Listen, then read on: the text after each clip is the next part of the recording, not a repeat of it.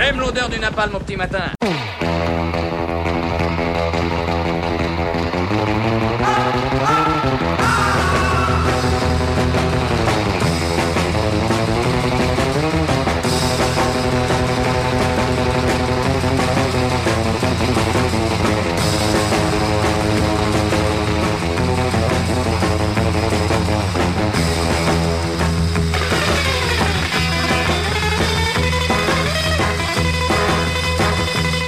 Ah, ce Macron, quel guignol, et sa femme, elle est vieille et moche.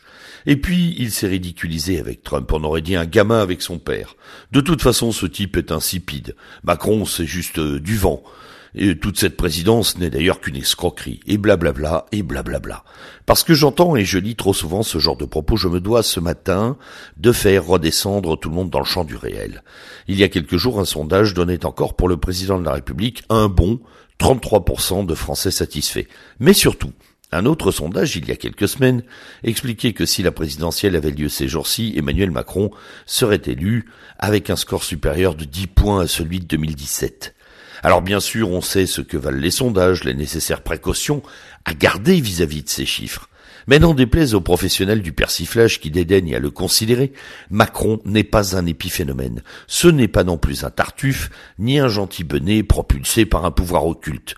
Ses lectures, trop faciles, donc séduisantes, passent à côté de l'essentiel, me semble-t-il. Essentiel qui ne réside pas non plus dans le débat mi-comique, mi-tragique pour savoir si Macron est jupitérien, princier, monarchique, impérial, romanesque, ou que sais-je encore.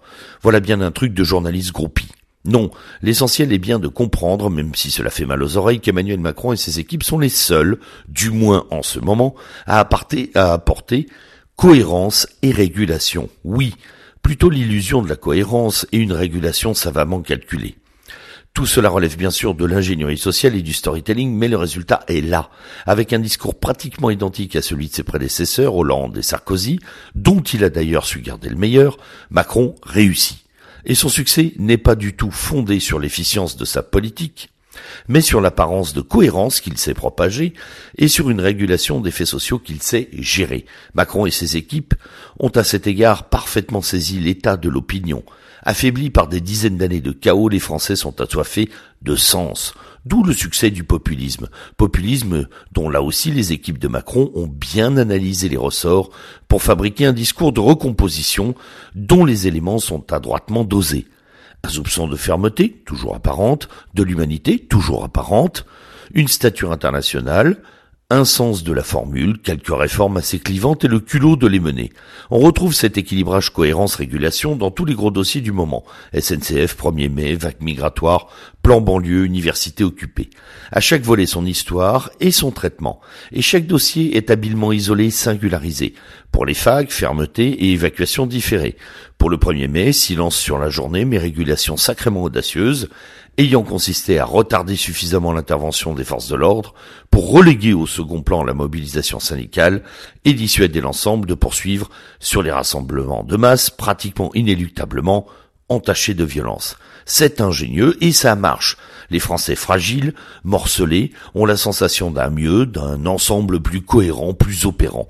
C'est osé, mais cela permet de faire passer des réformes dont l'ampleur dépasse en une seule fois les multiples et timides tentatives précédentes. Cette audace calculée, vendue pour une effronterie un peu franchouillarde, est aussi la garantie du pouvoir euh, de euh, solidifier ce qui compte financièrement, la droite de patrimoine assurément la plus séduite par cette première année de quinquennat, et ceux sur lesquels on compte s'appuyer, minorité visible, ethnique et ou sociale. Et le comble, c'est que le français moyen n'est bien sûr pas compris dans ces catégories, alors même qu'il applaudit la politique développée. Oui, cela marche, et même avec un type que l'on dit faible. Pourquoi? Parce que nous sommes encore plus faibles, pardi.